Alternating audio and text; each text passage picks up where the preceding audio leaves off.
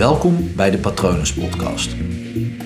Mijn naam is Paul Vet en in deze podcast deel ik inspiratie voor een leven vol vrijheid en verbinding.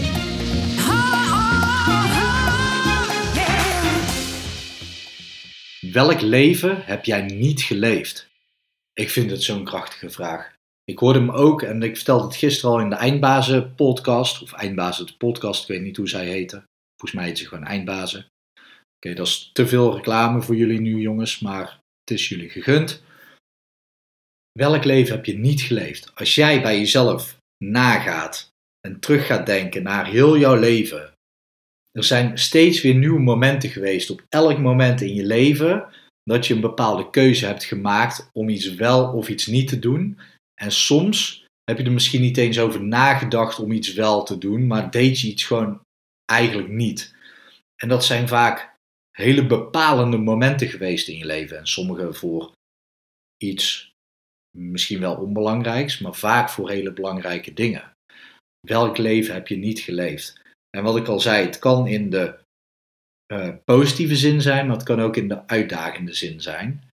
In de zin van positief, welk leven heb ik bijvoorbeeld niet geleefd? Ik heb heel lang in de horeca gewerkt, ik heb een eigen kroeg gehad, ik ben daarna DJ geweest, maar stel ik zou kroegbaas zijn gebleven, dat was niet goed voor mij. Dat was, ik begin meteen weer met een Brabants accent te praten, dat hoor je de hele tijd, maar opeens wordt dat nog meer uh, naar de voorgrond geduwd, bijna.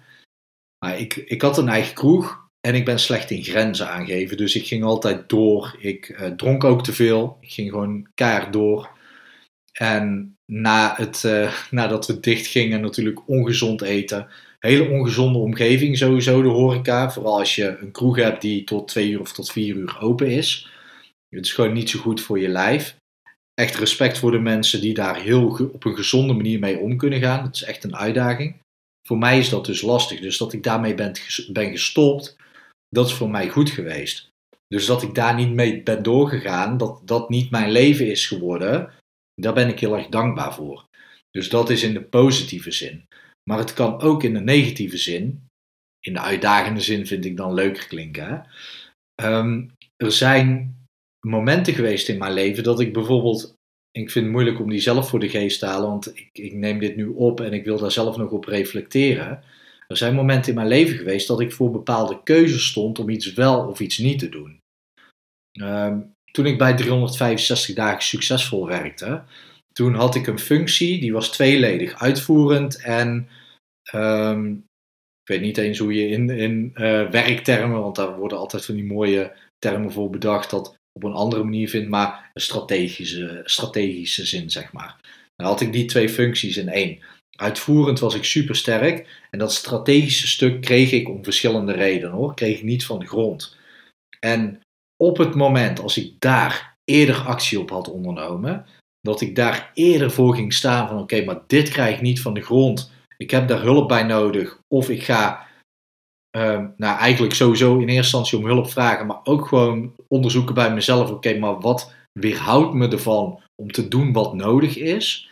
Dan had ik een ander leven geleefd. Nou weet ik niet per se of dat dat een beter leven was geweest. Maar ik was er wel door gegroeid als mens. En dat vind ik vaak een belangrijk ding vooral in deze situatie, als je terug gaat denken over, oké, maar welk leven heb je niet geleefd?